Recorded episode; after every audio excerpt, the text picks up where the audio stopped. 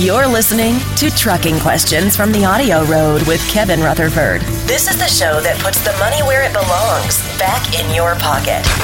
You can ask questions about trucks, money, fuel mileage, maintenance, tires, tax, technology, or anything else about the business of trucking. Here we go. Let's head on down the audio road. Welcome to my world. I'm your host, Kevin Rutherford. The website is letstruck.com. The show is all about the business of trucking.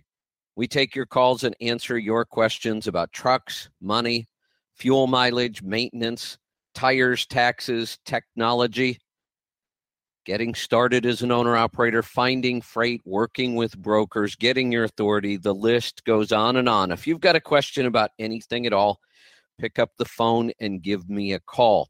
Uh, for those of you who were listening um, last weekend, depending on when you hear this, um, I did an entire weekend of politics, and I don't do a lot of politics. I'd like to actually.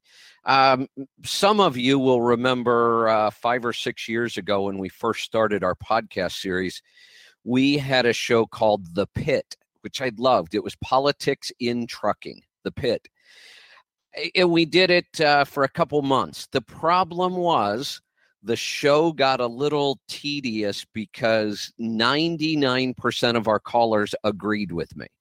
And political shows, just in my opinion, don't work very well without some debate and controversy. It, we just couldn't get people who would voice a different opinion. It was wonderful that people agreed with me, but it doesn't make for a very good show. Um, so I don't do a whole lot of politics, but I, I, I, finally I got to the point where I thought, oh, this election is such a disaster. I'm actually embarrassed by it. Um, I couldn't vote for either one of the two major party candidates. I don't even want to use their name. I'm so disgusted with this entire political process. And I came out in, you know, claiming that and, and telling people I'm voting my conscience finally, I keep going back and forth for the last 20 years. I've been a libertarian for the last 20 years.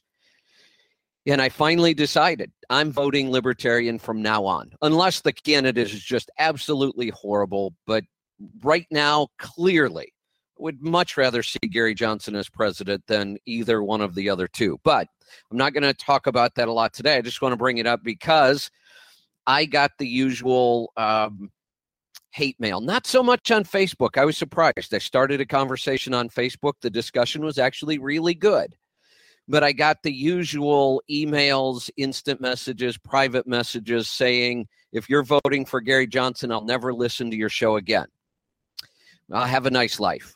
I, I, I really, if people believe that whether or not they listen to my show would change my decision on something this important, eh, then they shouldn't listen to my show because they obviously have zero faith in my conviction. I think people that listen to this show know that I don't just say things offhand. I don't just make outrageous statements. I do lots of research. I form very, very strong opinions based on my research. And I've been a libertarian for 20 years. I, I've studied politics, not not to the point that some people do, but but I've made my opinions based on fact. I didn't decide to be libertarian just because I don't like the other two candidates. I've been a libertarian for a very long time. I'm a very strong libertarian. I don't see that changing.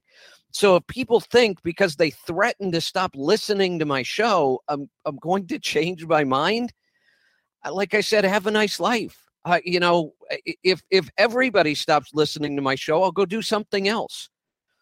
I, I had a great life before the show, so it, it's like I said, most of the response was excellent. Even the people who disagreed with me on Facebook disagreed in a very respectful way and I respect their opinion. I don't care who they're voting for. I respect their opinion and they respected mine. It was mostly the emails, private messages, things like that.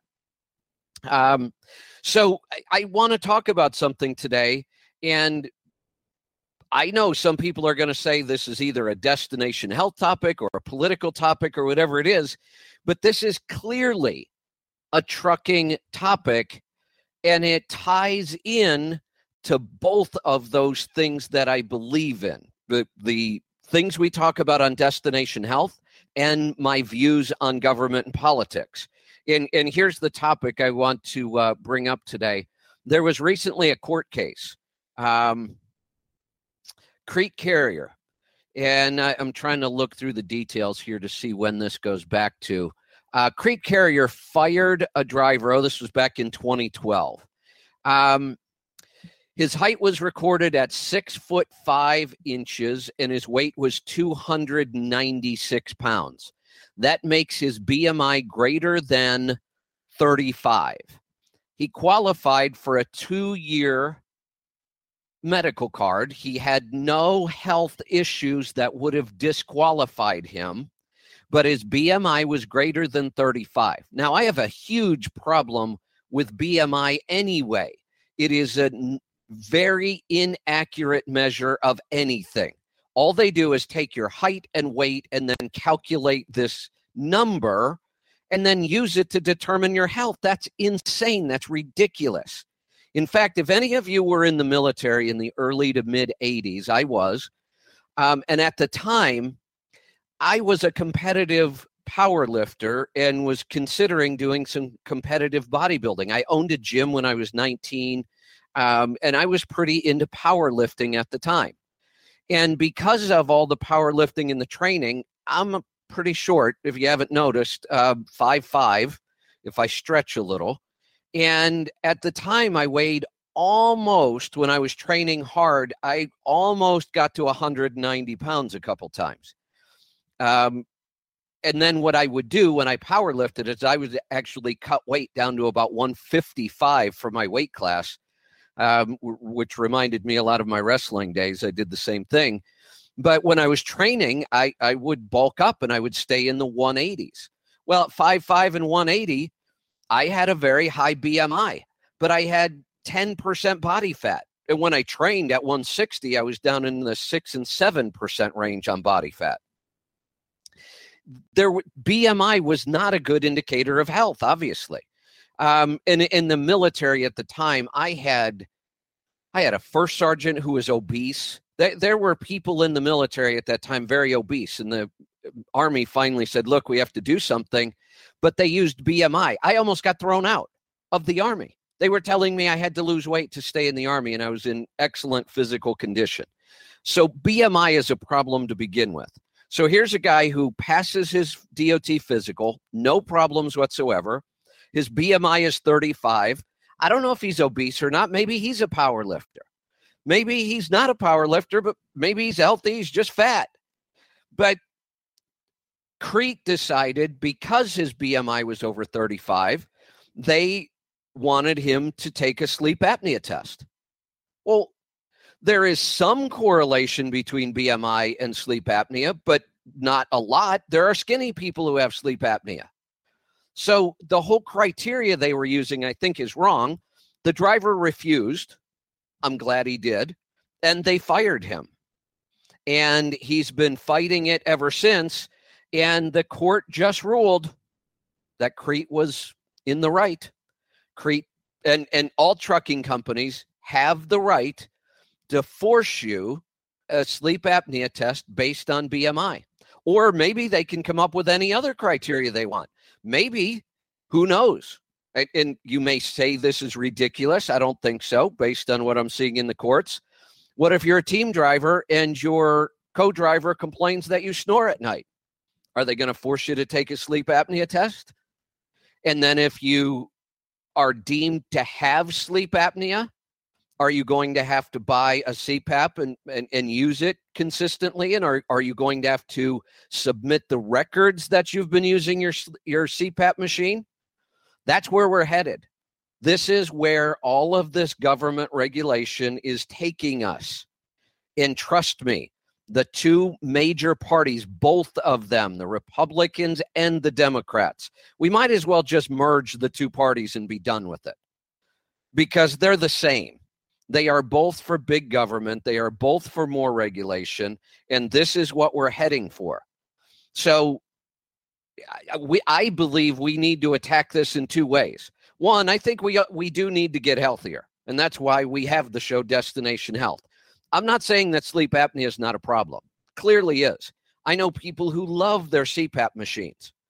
I'm glad that they love their machine, but I think we have to look at it from the point of view of what went wrong with your body that you need the machine. We shouldn't. We shouldn't need a machine to sleep normally. We shouldn't need a machine to live normally. So I think we need to attack it on two fronts the health front, which we are on Destination Health, and the political front. And the only party I see that's going to stop this madness are the libertarians. Libertarians would never stand for this kind of stuff. I'm going to get to a break when we come back. We'll get to your calls and questions. Stick around. I'm Kevin Rutherford.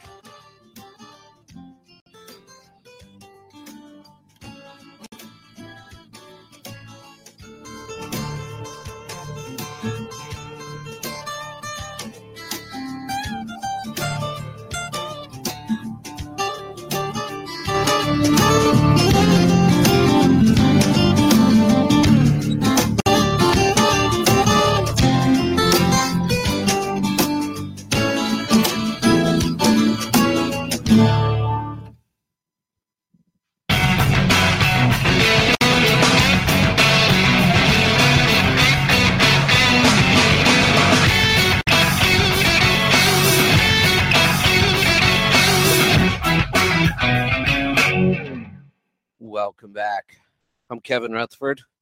The website is letstruck.com. We're going to get right to your phone calls. Let's start off in Ohio. Herschel, welcome to the program. Hey, Kevin. I actually do have some questions today, but now you started that rant, so I'm going to respond. All right. I ahead. seen a, a thing. I seen a thing on Facebook just yesterday, and it was through Overdrive Magazine telling the story you just told about. And I put a big long comment. I haven't been back on to see if anybody's blasting me back. But what happened to me, I do have sleep apnea. I had a lazy eye, right side. I was at a doctor to get it taken care of because my vision was bad because of the lazy eye. And the doc looks at me. He says, You got sleep apnea. I said, What are you talking about, doc? And this is a surgeon. He said, I can see it in your eyes. So really, at that time I was five foot nine, 306 pounds. Now, because of what you guys have been doing with Destination Health, the NTP program, I'm still five nine, but I'm only 226 pounds. Oh, so You're 80 kidding. we, down. We haven't made you taller yet. No, I'm still five foot nine. I want to be six foot eight and 180, but I don't think it's going to happen. But so I've lost 80 pounds. I still have sleep apnea. It's no different than it was when I was 306 when I started. I do go to my sleep doctor every year. He takes the download off the machine. It tells how much pressure the machine is going to, which tells him how bad your sleep apnea is. It hasn't changed one iota. Didn't have anything to do with BMI. I evidently I've had it for years. It will change your world if you honestly have sleep apnea. Yes, it will. Cost isn't that big a deal now. You can do it for a thousand bucks. Test, machine, everything. You can do it.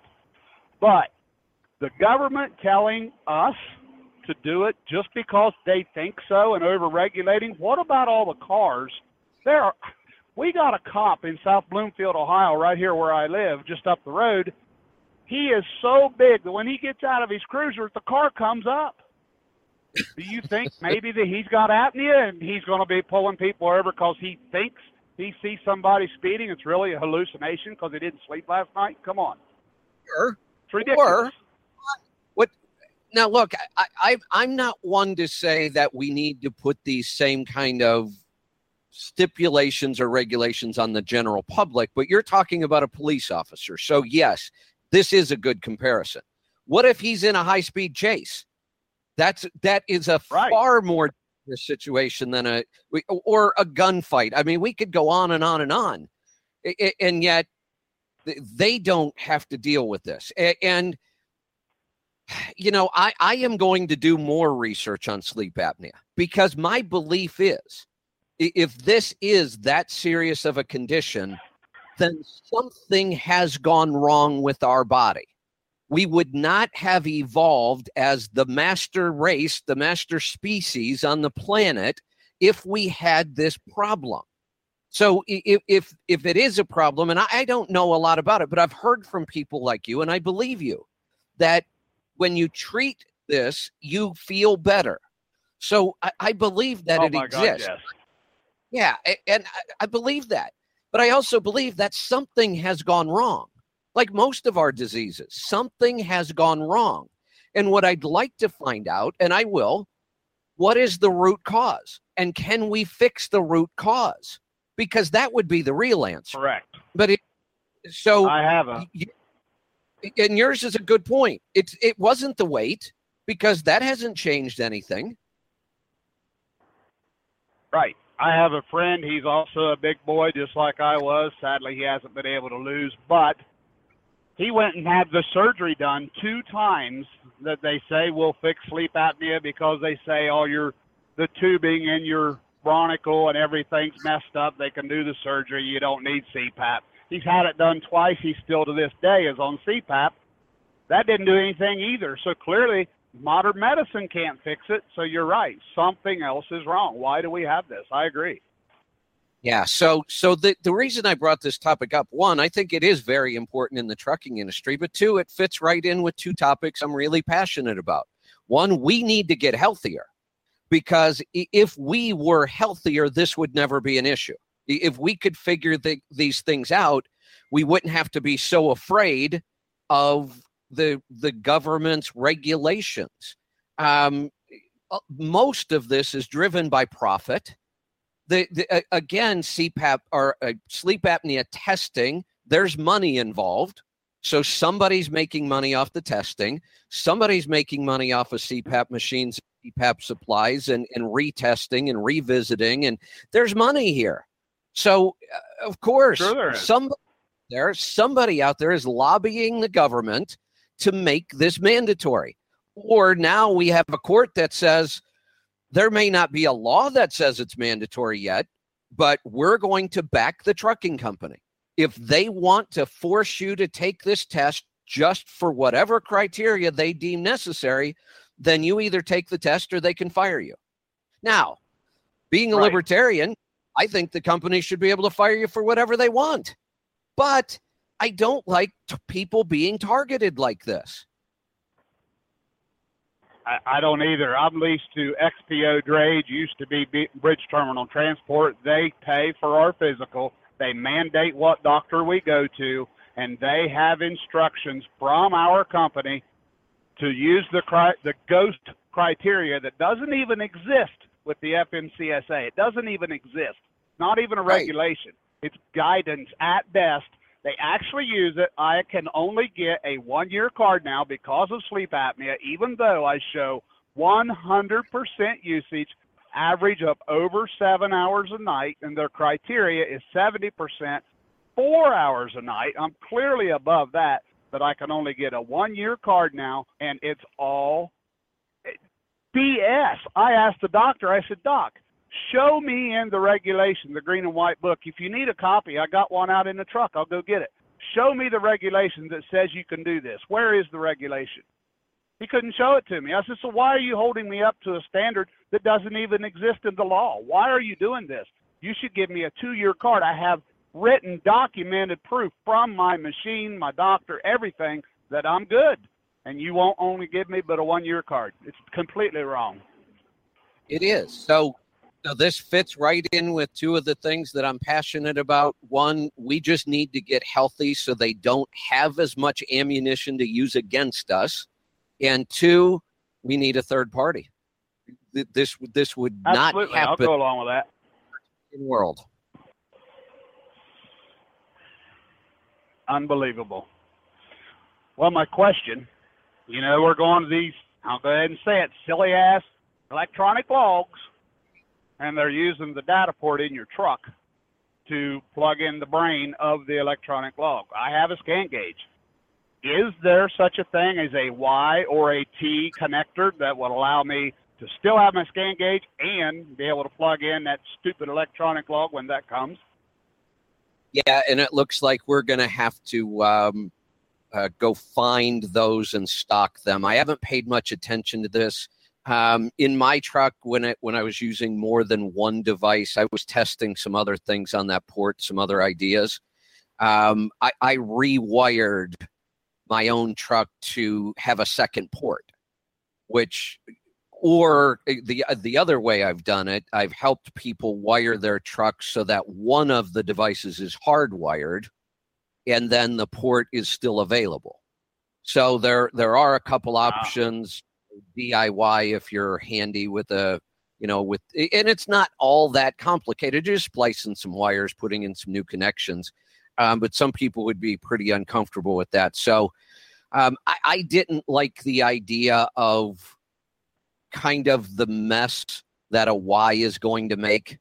You know, it, it's you've already got a cable and it's a pretty good sized plug that sticks out. And depending on where it is in your truck, it can be a little intrusive. I know there's one model of truck where if your foot sticks off the clutch pedal a little bit, you keep running into the plug. On a lot of the Freightliners, it's right there when you open the door. So I wasn't wild about the idea of a Y. It's going to be pretty bulky but it looks like we're we're going to need to either go find one. I I don't know if one exists. I need to go figure it out, or we need to you know get one manufactured. But just as another option, you know, either pay a shop or somebody who's you know just a little handy with electrical wiring and hardwire one of the devices or hardwire in a second port.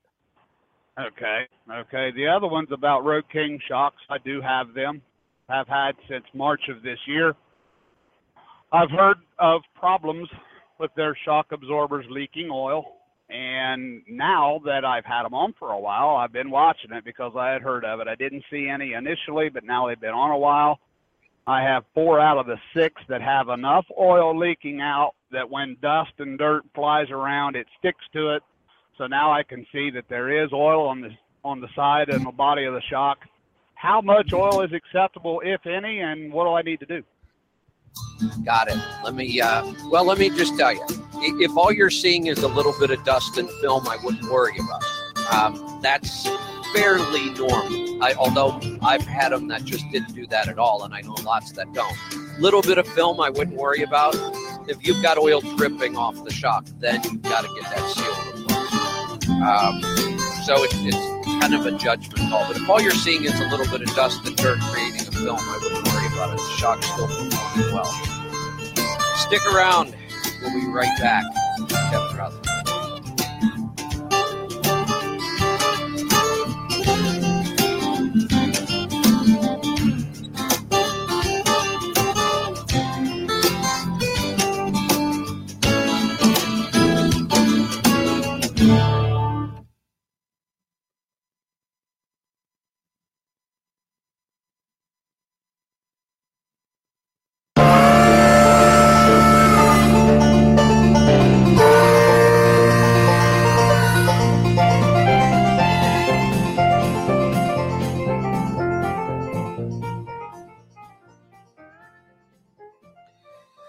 Welcome back. I'm Kevin Rutherford. We're going to get right back to the phone calls. We're off to Texas. Leo, welcome to the program.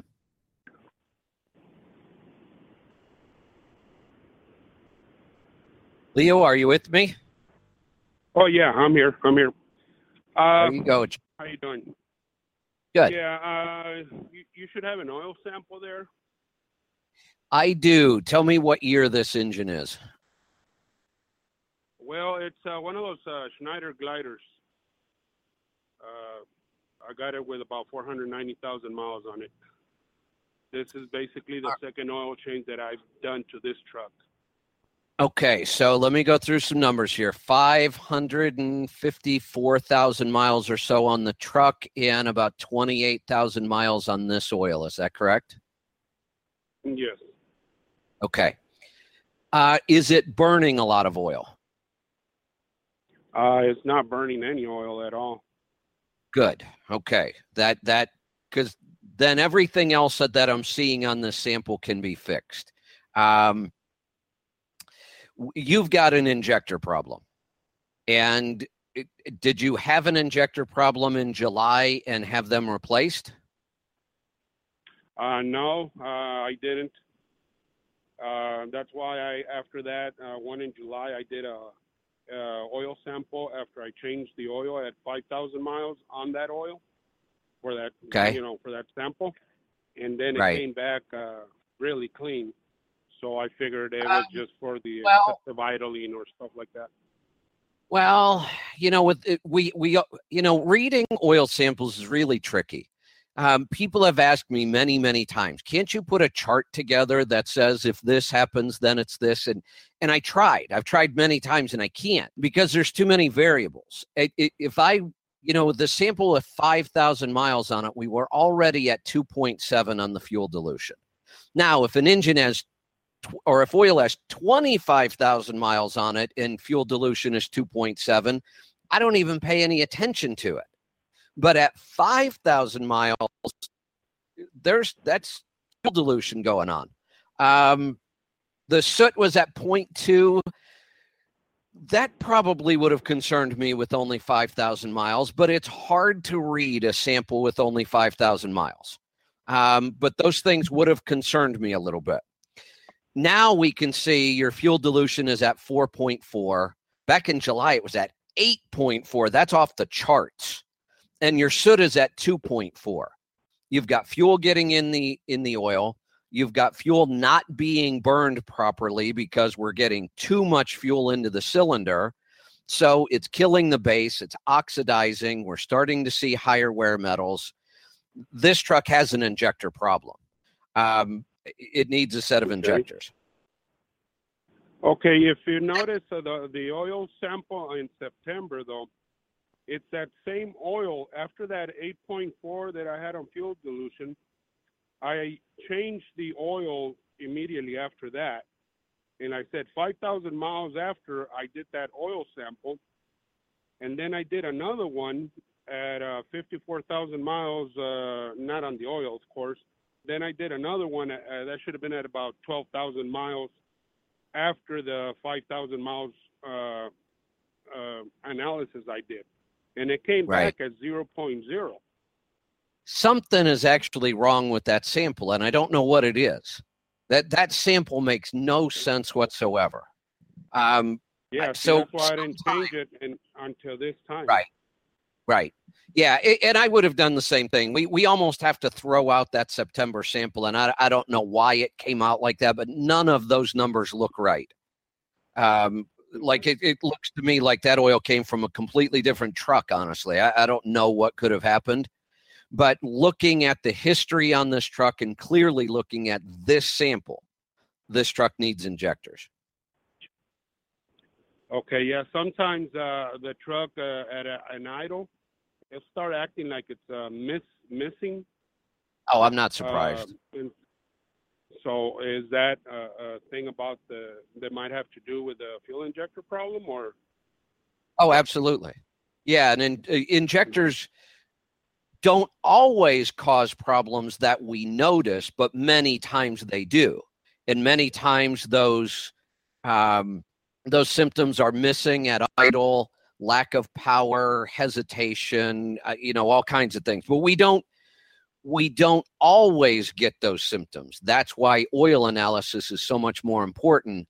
And uh, this one, hands down, this tr- this engine needs some injectors. Let's go to Indiana. Dustin, welcome to the program. It's Dustin. Yep, it's your turn. Go ahead. Oh, hi, Kevin. Um, I had emailed a link over to your team about a new insulin pump that my wife is considering getting. She is a type 1 diabetic. Um, she's been a since she was nine years old. She's not quite 40 yet. So um, this insulin pump is a hybrid closed loop where it would read the blood sugar every five minutes and adjust the insulin on that. I guess my question is, I have talked to her endocrinologist about um, doing a low carb, high fat, and getting his help on it, and he says absolutely no way. And I'm in the process of trying to find a doctor around here that will work with her. Um, okay. Do you think? Do you think this insulin pump, if you went the the low carb, high fat, would uh, be beneficial to her? Her A1C is a lot better the, with the insulin pump she has now. Um, right now, it's right around seven. Um, but I'm just kind of wondering because uh, the cost would be a little bit more. That's not a huge factor, but I just was kind of get your opinion on it. So let me start with that part of the question, and then we'll talk about her type one and her health in general. Um, I, I, don't feel qualified to help you with the idea on the pump. Um, I, I, did a little reading on them but I, I, could immediately tell trying to read the differences in the pump and the hybrid and the closed loop and all that. I, I, am not qualified to answer that question. Um, I, I okay. don't know if this one would be better or not. Um, but but I can certainly address her general health in the type one. Um, had I been there asking the doctor about low carb, high fat, and he said absolutely not, my next question would be why, and did he give you any reasons? He said that she needs carbs, and without the carbs, she would get sick. That was his. Uh, I think that was pretty much his exact words. Because I did ask why when when he told us that. Yes. So, we're not saying no carbs. Kind of ridiculous. Of course, we're going to eat carbs. It, and right. Sick how? Sick how? I mean, I, um, basically from the the impression I got is he would be she would be intaking too much insulin and she needs the carbs to cover the insulin that she's taking. But I know better that you only need the insulin if you're intaking carbs. Uh, correct. Now, type 1, you always need some insulin because we are going right. to eat carbs. And even if, if, if you're type 1, even if you could possibly figure out how to eat zero carb, which is almost impossible, your body is going to produce glucose. It will produce it from right. protein. If I did stop eating protein, your body has the ability to produce glucose from fat. It's it's much more difficult, but it can do it. Your body needs glucose and it will find a way to manufacture it if it has to. So, a type 1 is always going to need some insulin. The problem with the standard mm-hmm. medical response to this is eat whatever you want and we'll cover it with insulin. And that's where the danger comes in because then we get high blood sugar, we get low blood sugar, both are dangerous. And and that's why they've had to try to develop these pumps because so I do know a little bit about the pumps, but I'm not like I said, I, I don't feel qualified to answer which one might be better. But the idea is it is so difficult for a type 1 to keep their blood sugar balanced because they don't produce any insulin. Their body could be also insulin resistant. We, it, it's it's a possibility to have both, and you never react the exact same way to a certain food. Stress is involved. Right. How much? So many things. So type ones many, many health risks because it's so hard to balance their blood sugar. So the medical community's answer is okay, we'll we'll we'll create a smart pump that monitors blood and injects the insulin. I don't I don't think that's a bad idea. I don't know enough about it, but I think a better idea is the lower carbohydrate intake you take, the easier it is to keep things balanced. So I, there is tons of information out there about type 1 diabetics using a low carb, high fat diet very successfully. So let me, uh, and I know you know that and feel that way. Let me get to a break. We'll come back. We'll talk about it right after this. Stick around.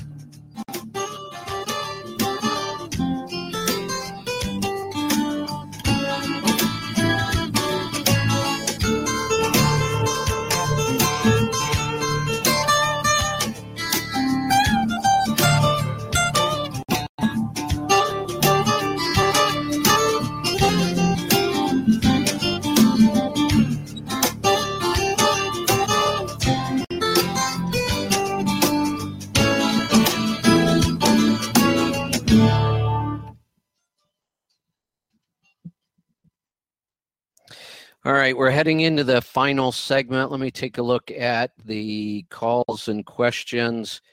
Oh boy, we're flooded. Looks like uh, you guys are going to make me work another hour today. So at the end of this, don't hang up. We'll come back. We'll get to your calls and questions right after this. Stick around.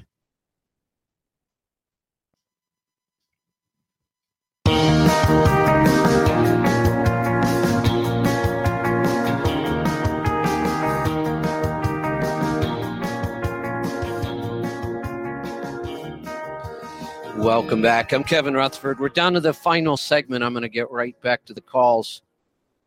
I was talking with Dustin in Indiana. So, Dustin, I think you're on the right track. Um, I, I, the pumps, you know, maybe you'll find a doctor that could help you with that. I, I, I just don't know enough about them, but I think you're on the right track to find a new endocrinologist because anybody that says it, it's a bad idea to try minimizing your carbs when you're a type 1 i think is just way off track. Right right.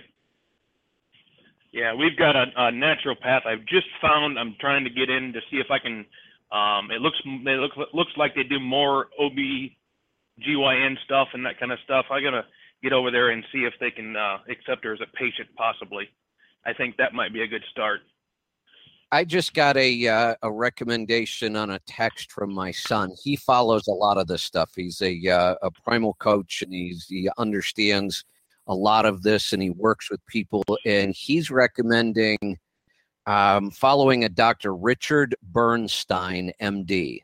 He's a uh, he's a low carb, high fat proponent, and he has type one. He's had it for decades so there's a doctor who has the disease and understands the low carb, high fat. So that might be a great place for you to start and find some resources. Yeah, I'll have to do that. Um, and then I personally have been on the keto since February. Um, I'm down 60 pounds now. I feel great. Um, but I have hit a stall where I haven't lost any weight in the past five weeks.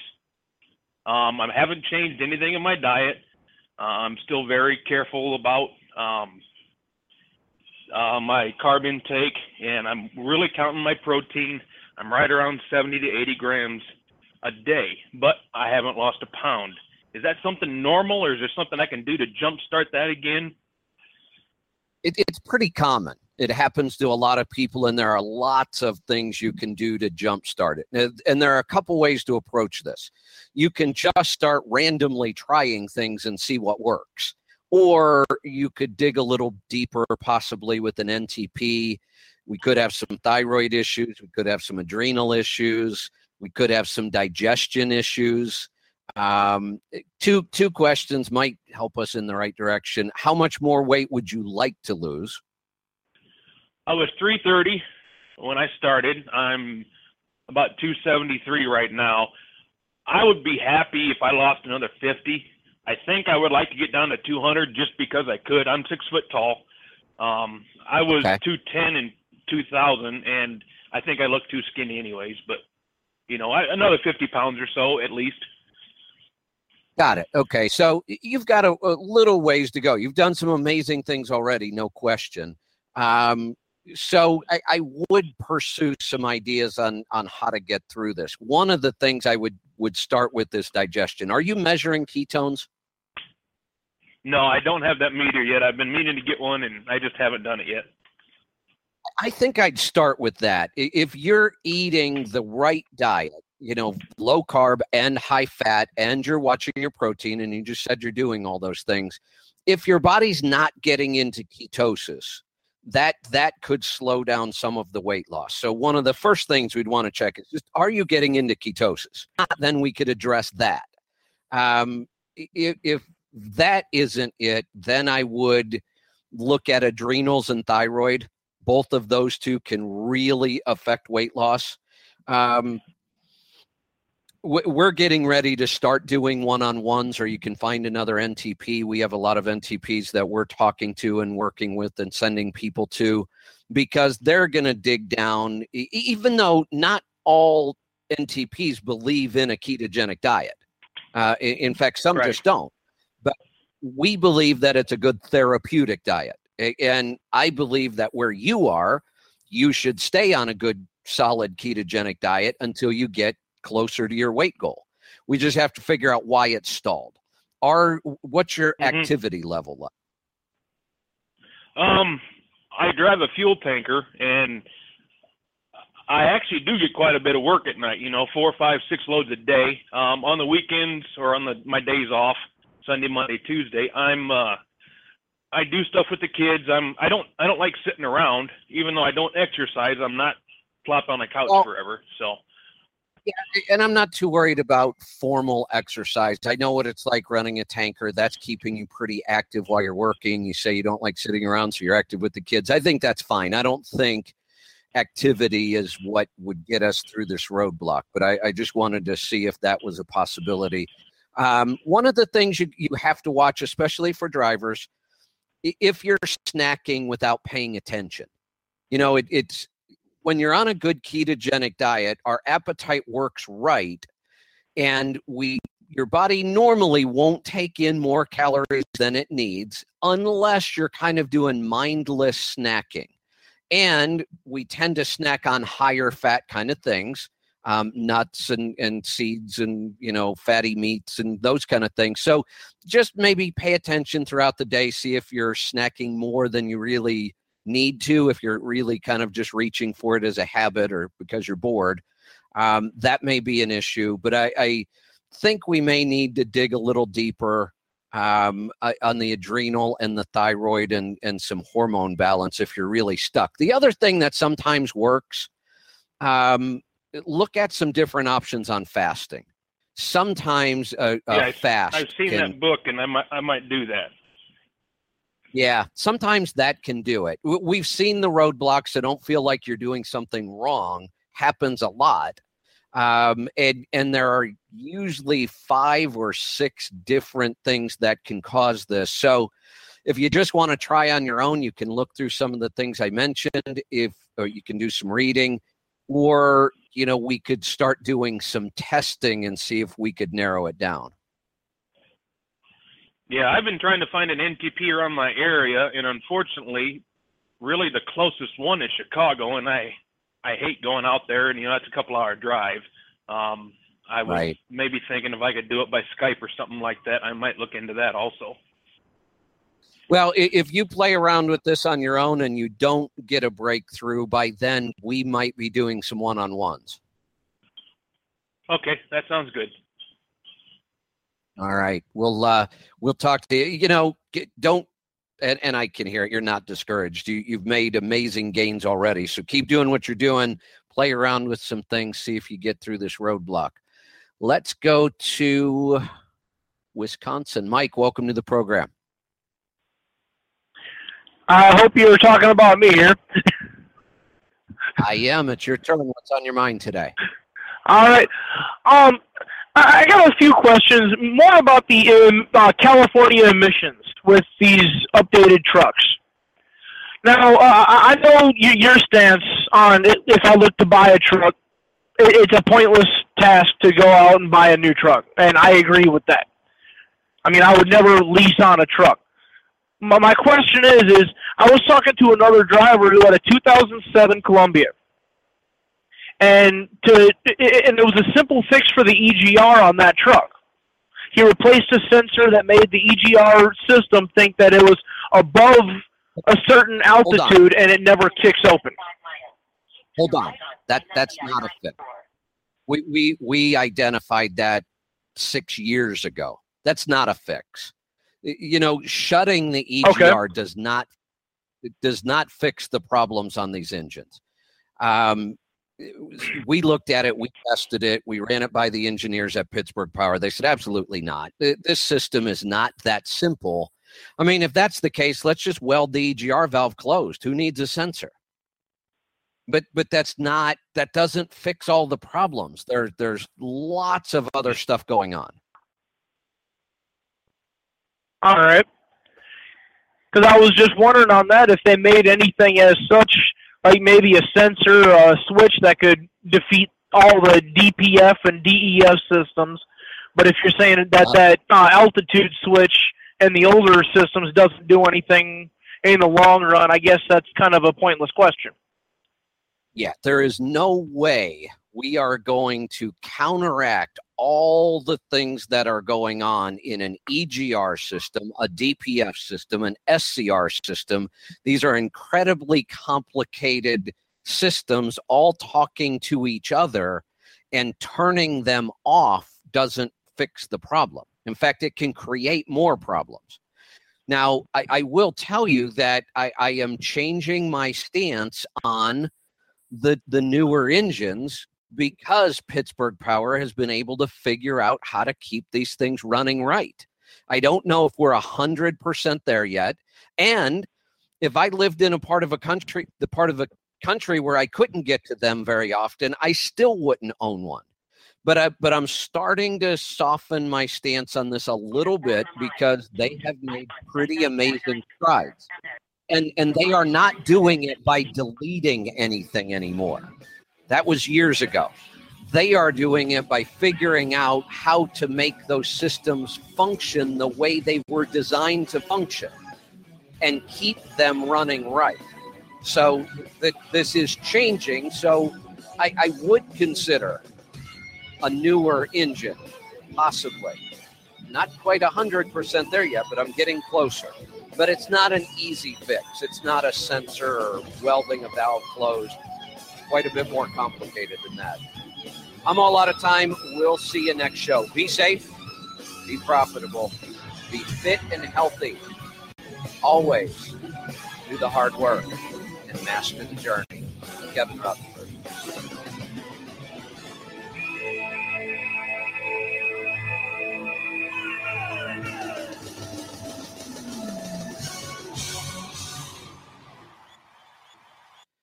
All right, we're going to do another hour. Let's get started.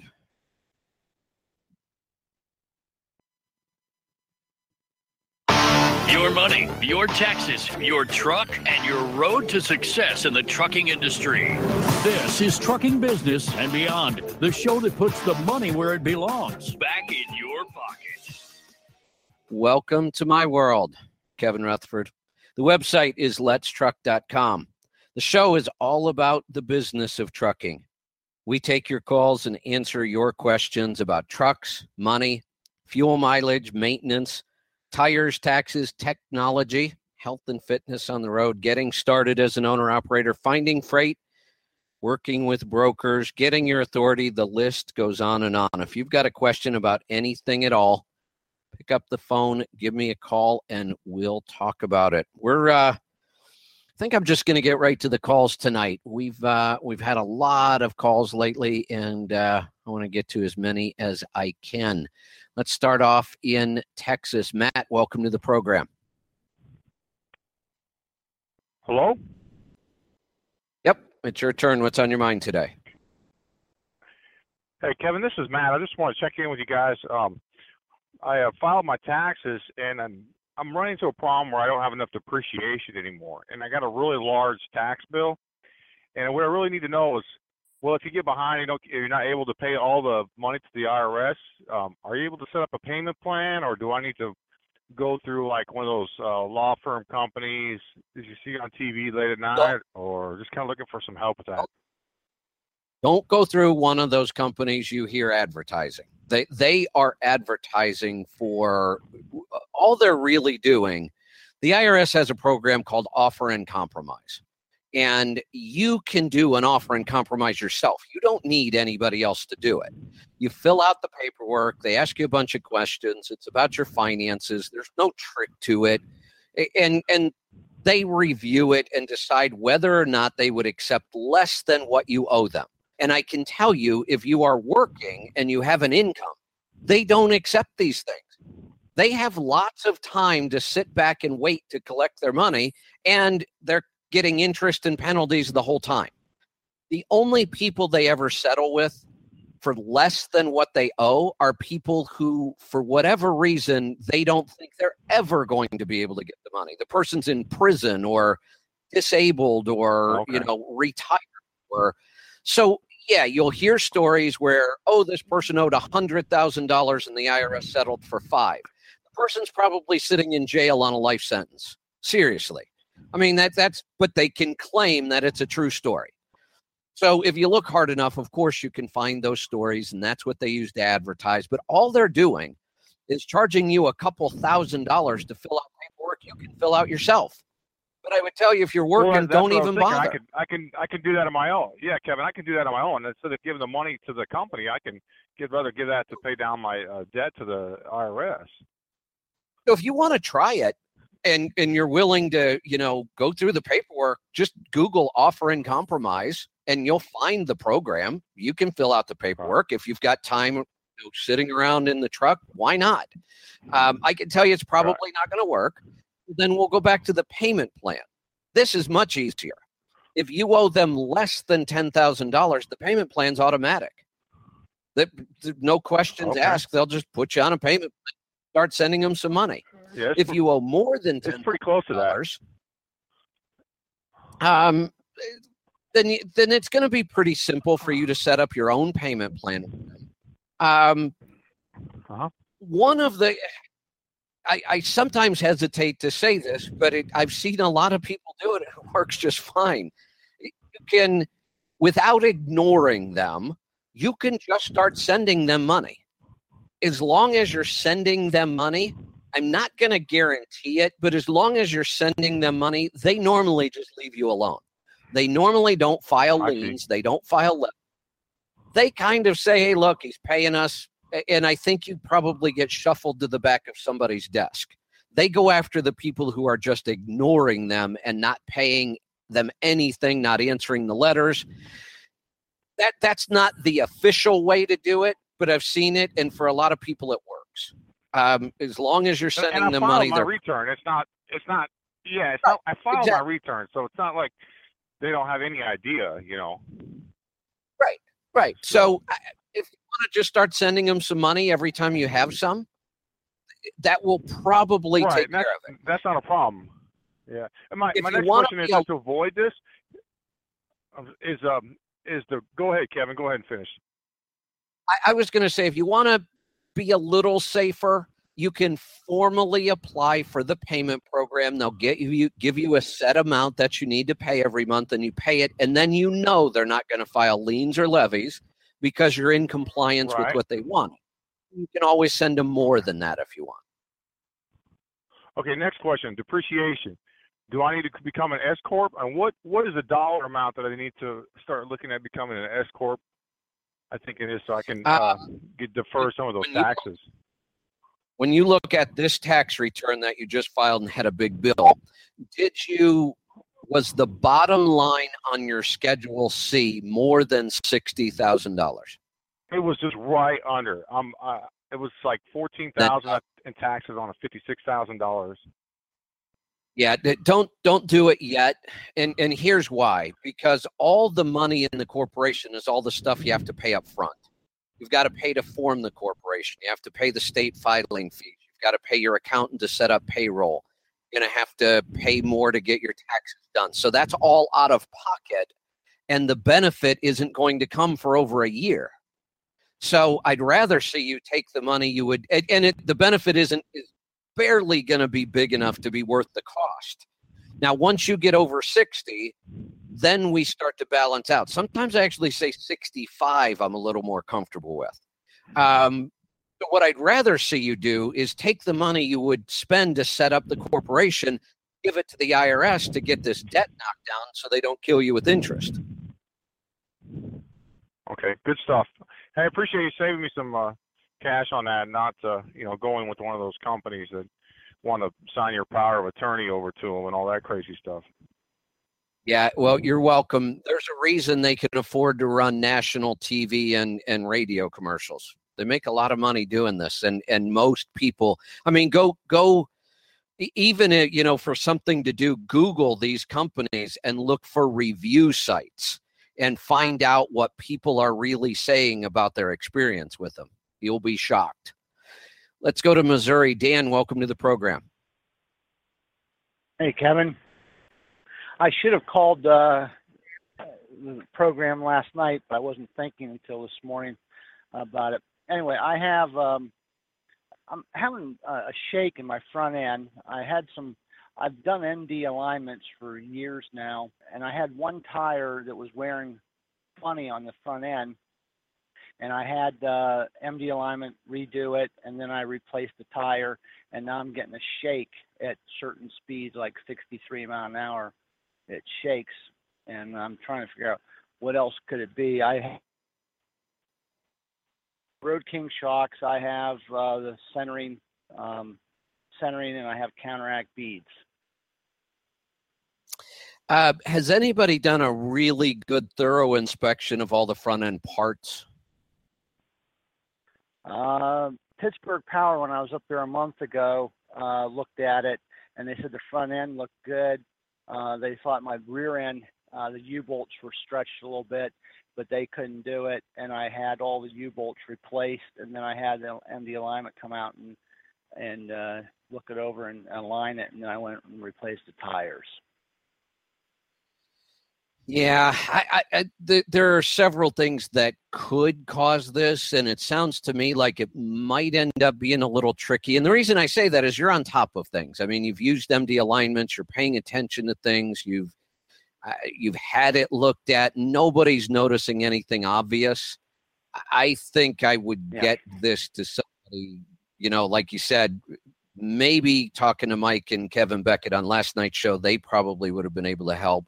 Um, usually, if you're doing all the things you're doing, I'm probably not going to be able to figure it out without being able to look at the truck. Um, but somebody like Mike Right. Beckett might be able. Um, if you ever get near, right now, that um, since the since the tires are new, there's there's no obvious wear on the tires at this point yet either. So it's like okay. no, we're not gonna have Anyway, uh, yeah. can, um, have you? Uh, yeah, you I, said I, you've used them. I rarely get to Kansas used- City. Okay, that that was going to be the uh, the next recommendation. I, I would try to either call Chad um, or call MD Alignment directly and see if they can kind of give you a direction. I, I just think that right now you've covered a lot of your bases, and and I'm just going to be stabbing in the dark. So I I don't want to waste your time. I'd rather you have somebody um, take a look at the truck itself. Let's go to Idaho. Gary, welcome to the. Oh, Gary, hold on. I wasn't paying attention to the clock. I will get back to you right after this break. Stick around. We've got more stuff coming from Kevin Roth.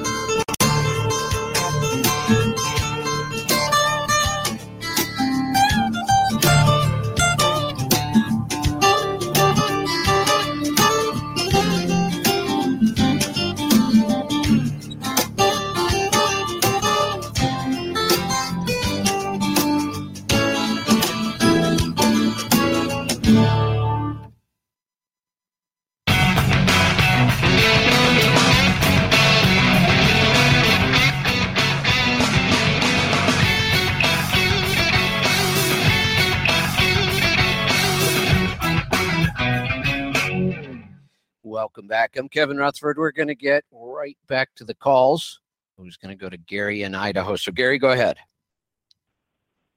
Hello, Kevin. I'm following your blood sugar protocol. I've been monitoring my blood sugar with the, the glucose meter. My question is, what is the blood sugar range of a normal healthy person? 80 to 110? What is the range? Um, so if we're talking about fasting blood sugar, we'll talk about fasting and what they refer to. If you happen to read anything about this, they'll call it postprandial, which just means after a meal. So, and that's when we want to check. We want to check fasting, and then we want to check at different intervals after we eat foods, and you know, start to learn how different foods affect our blood sugar. Fasting, what we're really looking for, for the most part, is the lower the better and very few people are ever going to show up lower than say 70 unless you're on some sort of medication and then that changes everything But if you're not on a, a diabetic medication, the lower the better. Um, if you show up in the 70s, that's outstanding. 80s are excellent. 90s, you're starting to get a little borderline. Um, and if you're consistently over a hundred, then you've got some blood sugar issues. Now, you obviously know you have blood sugar issues because you're working on it. So the, the good news is it can always be fixed. I mean, I, have seen people who had fasting blood sugars in the 120s and now they're down into the 80s. So the longer you eat healthy and, and lower carb, the better your blood sugar control will become. So, where are your fasting numbers right now? Generally mid 80s. Oh, that's excellent. That's excellent. Then you'll go, you know, you'll have breakfast, and we're working on getting lower carbs, higher fat. Breakfast is hard uh, to, to lower, still learning how to lower the carbs on the breakfast meal. You'll go eight, eight, ten hours, um, and then have another meal, and it'll be 93. And so I'm just kind of here's the other thing. Normal range. Here's the other thing to remember that the, you really don't start doing any damage to your body until you're over 140 for extended periods of time. So even when we say, I mean, we use fasting because fasting tells us what's happening long term without any food. I think that's an important number, but I think more important is how your body responds to food. Like if you can eat a high carbohydrate meal and you might spike up to say 150 or 160, but within an hour it's back down into the 110, 120 range, that's actually a good blood sugar response. And it tells us your body's not staying in that high range. Um, so I, I, think your numbers sound good. Uh, it, we can always make them better, but you're you're I don't see any problems there. As far as breakfast goes, um, I, I find here's one of the things that I would start doing. We are probably one of the very few countries in the world that eats a specific type of food for breakfast. For most cultures in the world, breakfast is just a meal. Like we don't really distinguish between lunch and dinner we tend to eat the same kind of foods. Nobody would say, you know, you were weird because you ate a hamburger at dinner. Nobody would say, oh, that's lunch food. But for some reason, we think that breakfast has specific foods. One of the ways yeah. to, to yeah. just forget that it's breakfast food.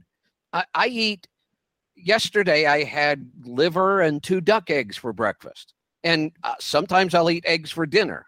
I don't think of eggs just as a breakfast food. I think of eggs as a really nutritious food, and I like them. I, I will eat many, many times. I will eat whatever I had for dinner the night before for breakfast the next day. Now, I don't eat a lot of breakfast. I, I do bulletproof coffee 95% of the time, and I just don't eat breakfast at all. I like bulletproof coffee. I like the fat. I love the way I feel.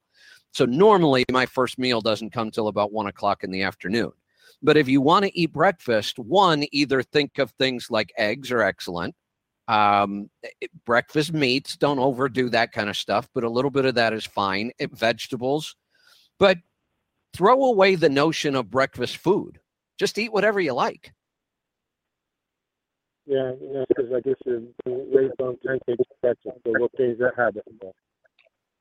Oh yeah, I know. We we've been, uh, you know, we've kind of been that's been our culture forever. I mean, the whole time I've been on the planet, breakfast food was very specific.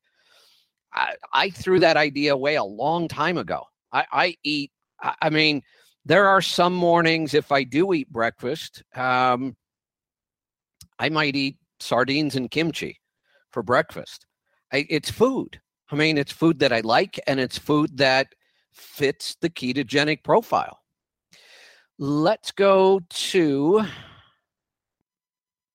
Oh, I had a call I was going to go to and it just disappeared. Let's go to Indiana. Robert, welcome to the program. Hey, Kevin. Uh, I've been um, supplementing my protein with the collagen and I've been hearing uh, now that collagen is not a complete protein, and I shouldn't be counting it as part of my protein. Um, so here's the thing. Are you really worried about how much protein you're getting? Yeah, I called you a while back, and I was I was mainly getting like a maximum like 25 grams of protein, and that was one of the things you were suggesting was I could do the collagen gelatin to kind of supplement. Oh, so so you were like really low in protein. Yes, I was supposed to be around 80. Yeah. So as far as protein goes, I, I, I, just think we think way too much about protein. Most people are overdoing it and then still trying to supplement with it, like protein shakes and protein bars. And to me, protein is like the easiest macronutrient to get. Protein's everywhere. Protein's in eggs, it's in nuts, it's in seeds, it's obviously in all of the meats. If you eat organ meats, it's off charts high in protein. So for me, I'm I'm always trying to figure out a way to get a little less protein. So, uh, you know, when somebody isn't getting enough, um, that's a different story. It, it's correct. Collagen gelatin is not a complete protein, but I'm not taking it because I want a complete protein. I'm taking it for the benefits of the colla- collagen and the gelatin, which really have nothing specifically to do with being a complete protein. Um, so I would continue to take that. If you still f- tell me what your diet's like, like what do you eat in a day? Uh, I, be, I eat the, the bulletproof coffee in the morning. Uh, I do the intermittent fasting, so I have that, and then um, I usually eat about two or three o'clock in the afternoon, and and then I have you know either the steak or the sausage, and and that's what really gets me up around uh, the 20, 30 grams. Well, how much? How much? When you sit down and eat a piece of steak, how big is it? It's only like six six ounces because I told you I can only eat about four to six ounces of steak every time.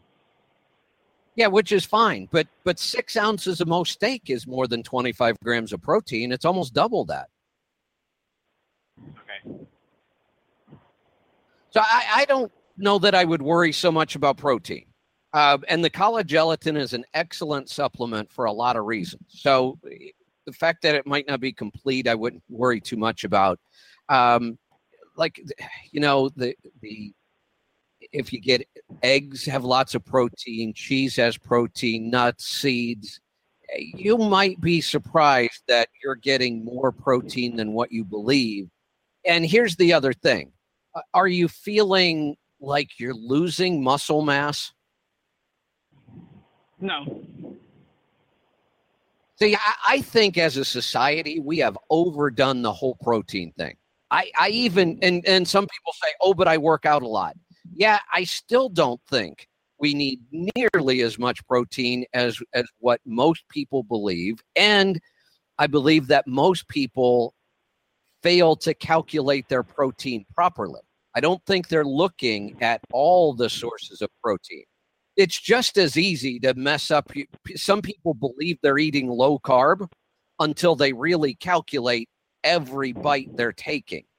So, you know, if you're unsure, um, what you might want to do, I know it's kind of a hassle. I did it for a while and I go back to it once in a while. You might want to use an app like MyFitnessPal and, and really see um, if you're being accurate on your counts or not. And if you are, I would just seek out some good whole food sources of protein. Even if you eat one more ounce of beef every time you eat it, that kicks up your protein quite a bit. Throw in a, a hard boiled egg once in a while. And, and like I say, the most ketogenic kind of snacks, I struggle finding snacks that are high enough in fat and low enough in protein that I don't get too much protein. So keep doing what you're doing. Don't worry about the fact that the uh, collagen gelatin um, that we weren't taking it for complete protein. We're, we're taking it for the components that are in it. Stick around. We'll be right back. I'm Kevin Rutherford.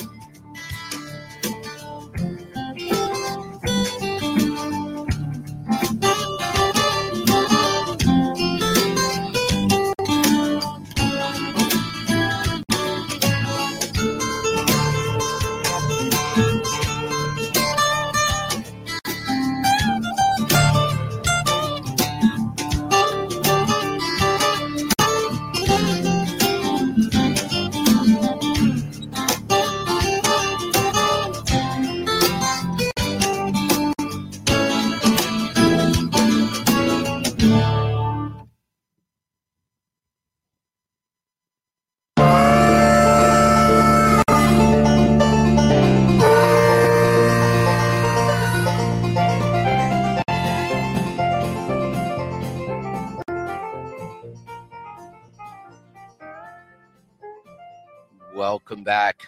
I'm Kevin Rutherford. We're going to get right back to the phone calls. We're off to Missouri. Brian, welcome to the program. Hi, how you doing? Doing good. What can I help you with today? Well, my company has recently been a victim of, uh, I'd say, identity fraud.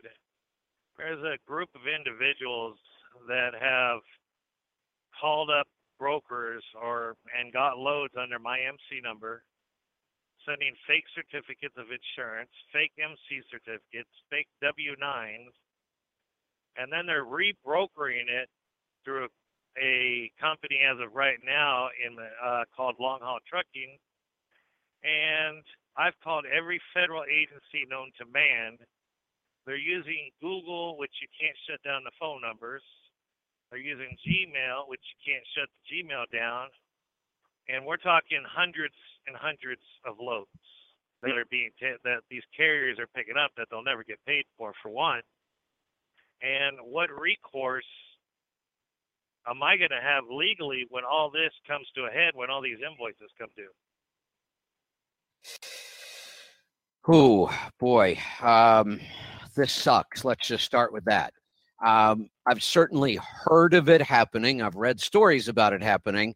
I've never followed through to find out what you do. So I wish I had a better answer for you, but I don't. I, I can maybe point you in the right direction to find some help. Um, have you ever listened to our podcast, Trucking with Authority with Kenny Long? Um, I did, but then I've been I've had my authority for so long, I really haven't had a chance to listen to it late. You might want to start there. I'm going to give you somewhere else you can start, and you may get an answer quicker. But one of the things Kenny runs a great show. Um, for people just getting started and for people who have been doing it a long time. He covers some pretty in depth topics and he does a really good job of it. He does a lot of research. Um, he gets help from a lot of Okay. people who specialize in certain things. Um, there are a couple attorneys. Kenny's, I, I believe he's had him on the show. Um, Henry Seaton is a really good transportation attorney we've worked with in the past, and I believe Kenny's had him on the show. So, because Kenny deals with authority to stay in touch with these topics a whole lot more than I do, so he would he may have an answer for you right away, or he may have other resources for you. But but you may want to check Henry Seaton's office and see if they can point you in the right direction, help you with this, or um, uh, you know Kenny's show might might be another great place to get an answer. Let me uh, real quick. I'll tell you when his show is on. Um, he's on every Tuesday at 7 p.m. Eastern time. And if you go to the website, letstruck.com, look on Audio Road, you'll see all of our podcasts, the times they're on, the phone numbers you use to call. But um, right off the top of my head, this isn't a topic I follow enough to be of any real help here. But I'm sure Kenny will be. Um, and if he doesn't answer your question directly, he'll know who can. Right. It should be because uh, there is a lot of, I know, unsuspecting smaller carriers that are going to think they're getting paid, and they're going to not um, because of the double brokerage and the false identity. Right. But I've I've found that every single one of them all went back to a Gmail account. So that's one Yeah. for you know anyone listening. If they get a brokerage with a Gmail that's or a carrier, it's probably you know fake. So, so this And is not- this is another lesson for the listeners. It's not going to help you right now, but another good lesson for the listeners. And I know I hammer this all the time, but but I, you know, this stuff does happen in the real world. This is why I say, as a small carrier, your business model should not be randomly pulling loads off load boards and calling brokers you don't even know. You know, you, you got to to me if you if you follow the idea of build a relationship go sit down and visit these people work with a handful of brokers and it only takes a couple brokers to keep you busy if you have a good relationship with them if you've done the hard work and then you, you don't fall victim to scams like this. And and I realize every once in a while you're going to find yourself in a place and you might have to use somebody you don't know, and then things like you're pointing out. Look, if it's a Gmail account, maybe you need to dig a little deeper before you take that load. Right. I myself have dedicated freight, so I don't use the load boards. So that's what Exactly. kind of got me when I'm getting calls. Hey, where's my Right. load? Uh, what load? What load? Yeah, exactly. So I'm glad you Yeah. called. I wish I could have help. Um, but again, this is not something I spend a lot of my time on. Kenny does, though. Kenny's really good at this stuff. So um, for all of you, check out our podcast. That's why we have them.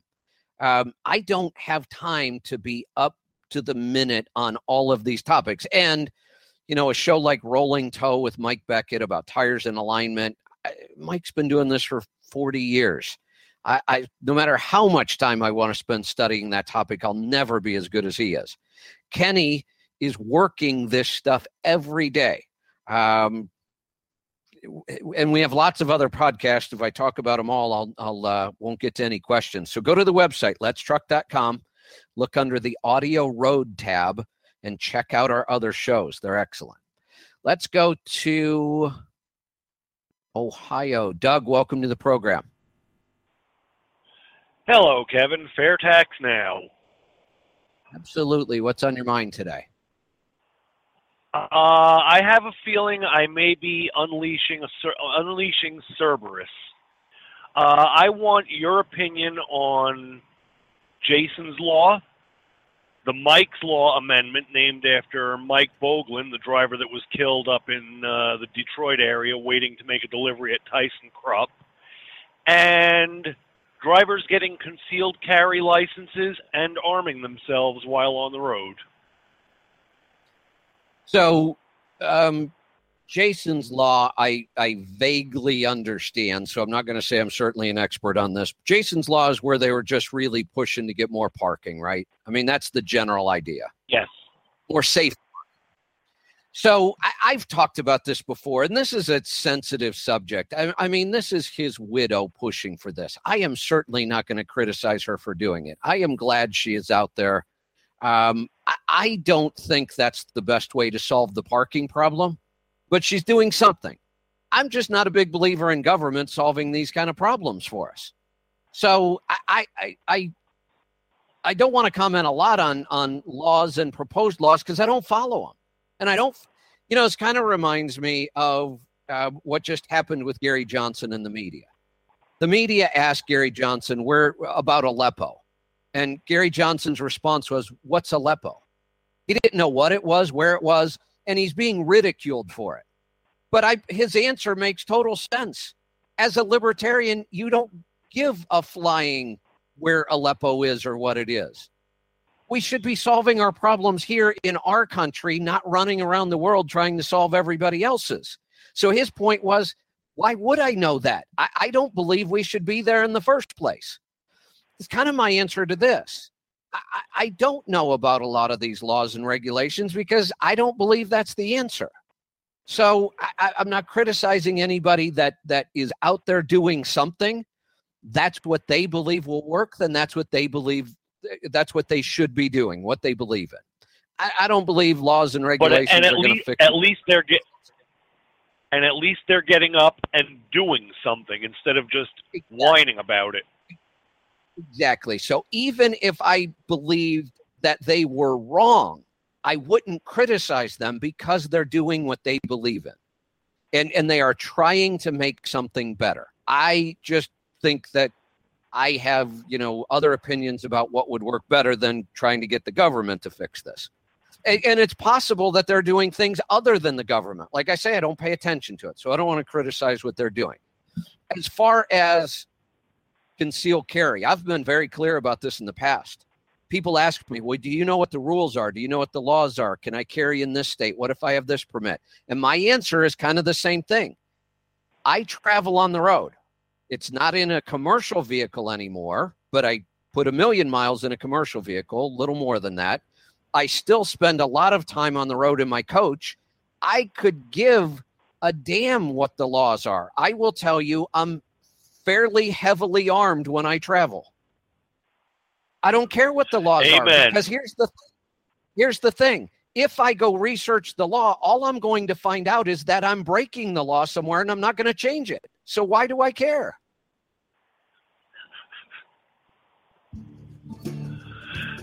Absolutely. Uh, so that's my take on that issue. It's always been my take on that issue. I'm not going to worry about what the laws are because I'm not going to follow them anyway.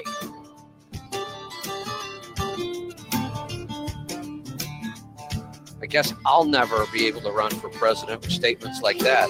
Stick around. We'll be right back. I'm Kevin Rutherford.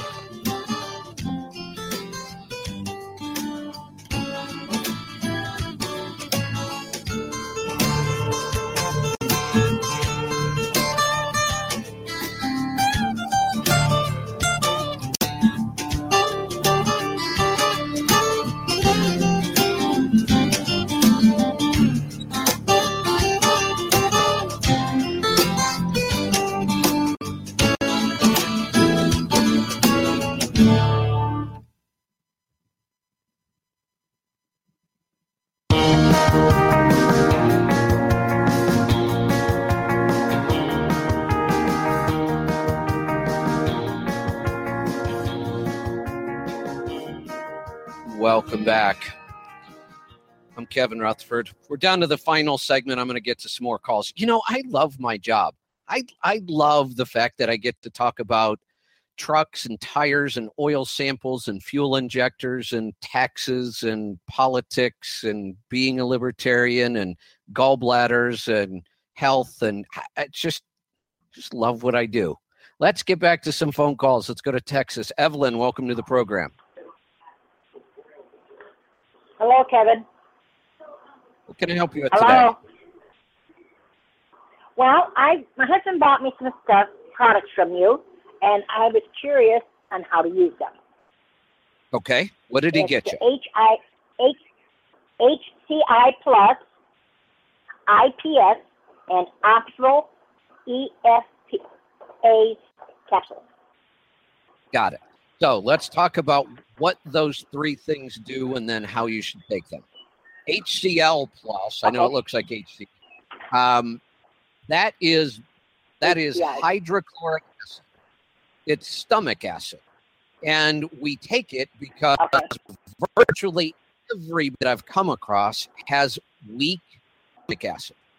And as we get older, especially if we weren't always eating a really good diet, there's a very, very high likelihood that you could benefit from additional stomach acid. So let's start with that one.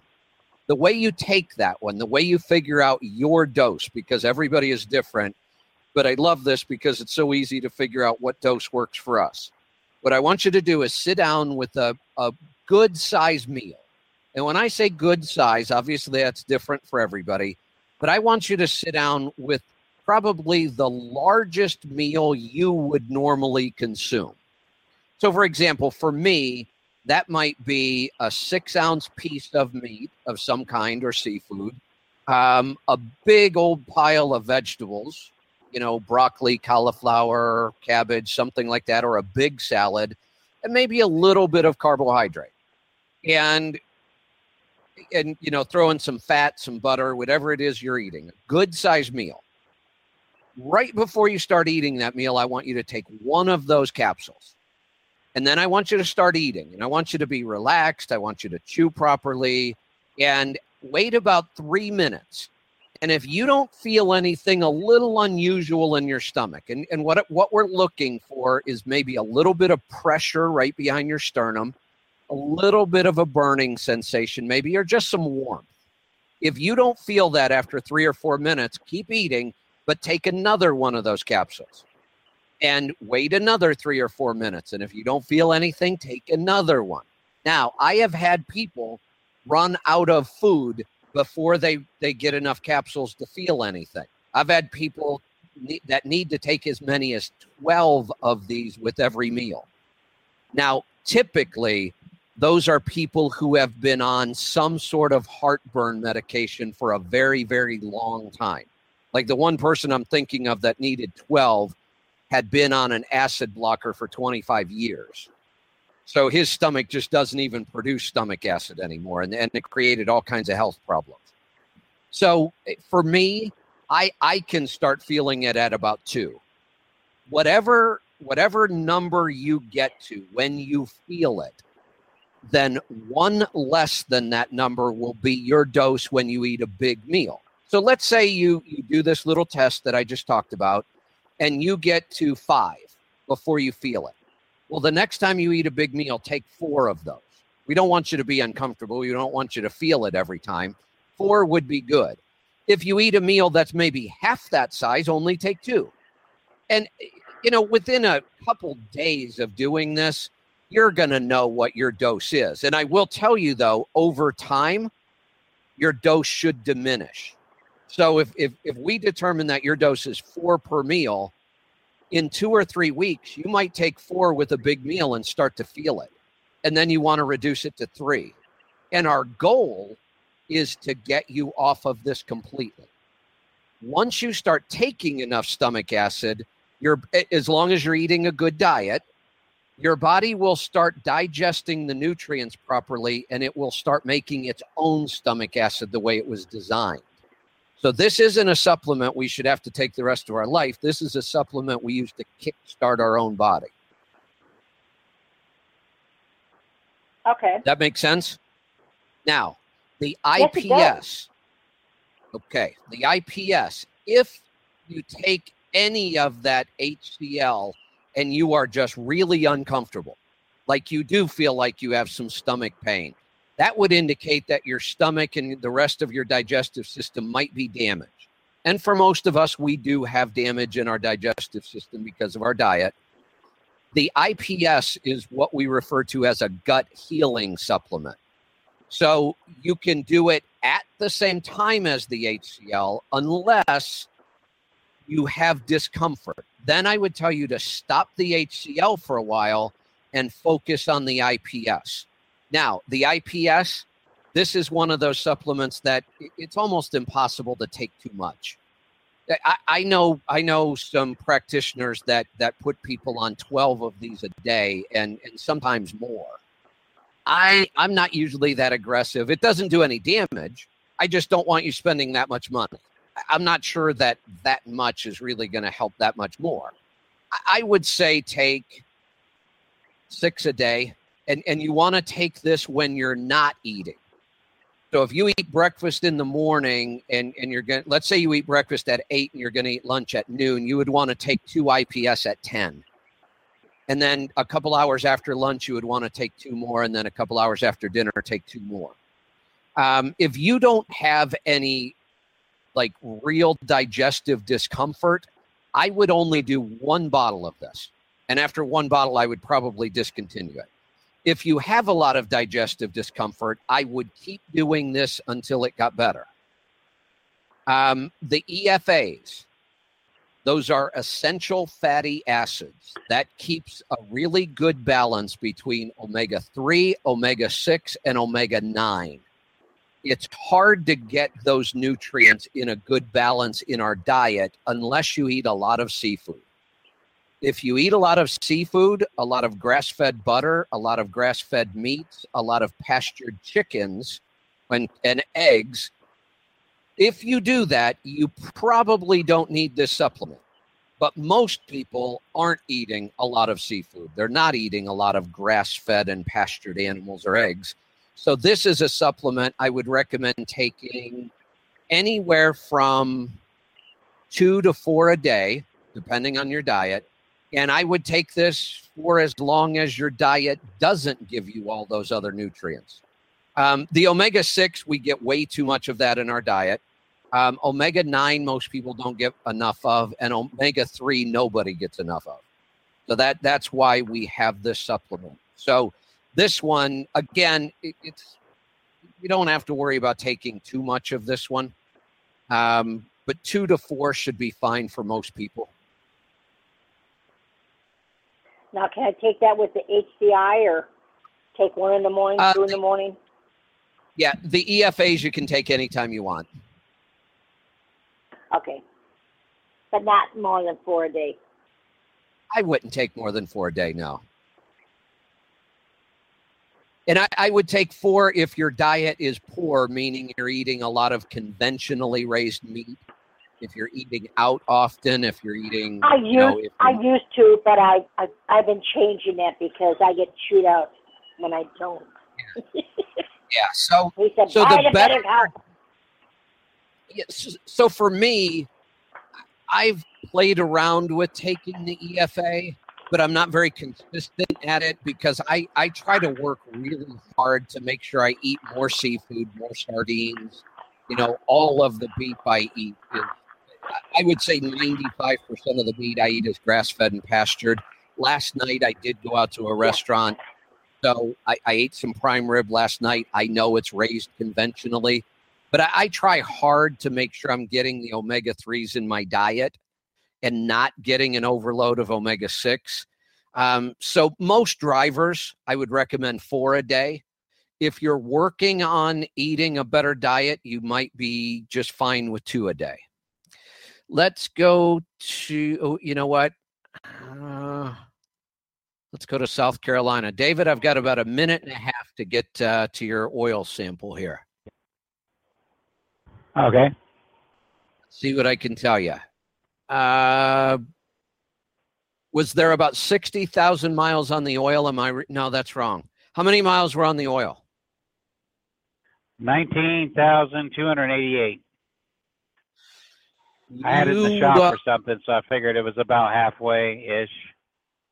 Got it. And uh, what year is this? It's the 2011 uh, Snyder glider with the Detroit. You have possibly a uh, fuel dilution problem, an injector problem, but I, I would hold off. I, I would do one more sample before I decided. You're kind of borderline. Um, so I don't want you to run out and get Yeah, I- injectors. but it, it, it's there's yeah, a got a little bit of a rough idle in there.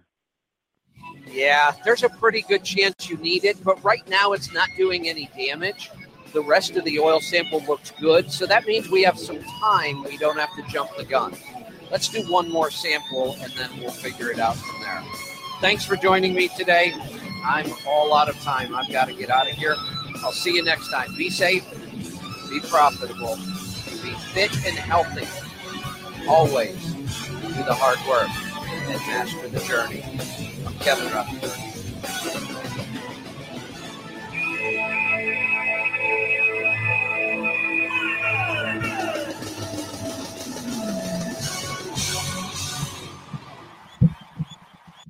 All right, thanks everybody. We'll see you tomorrow for the Power Hour and general questions.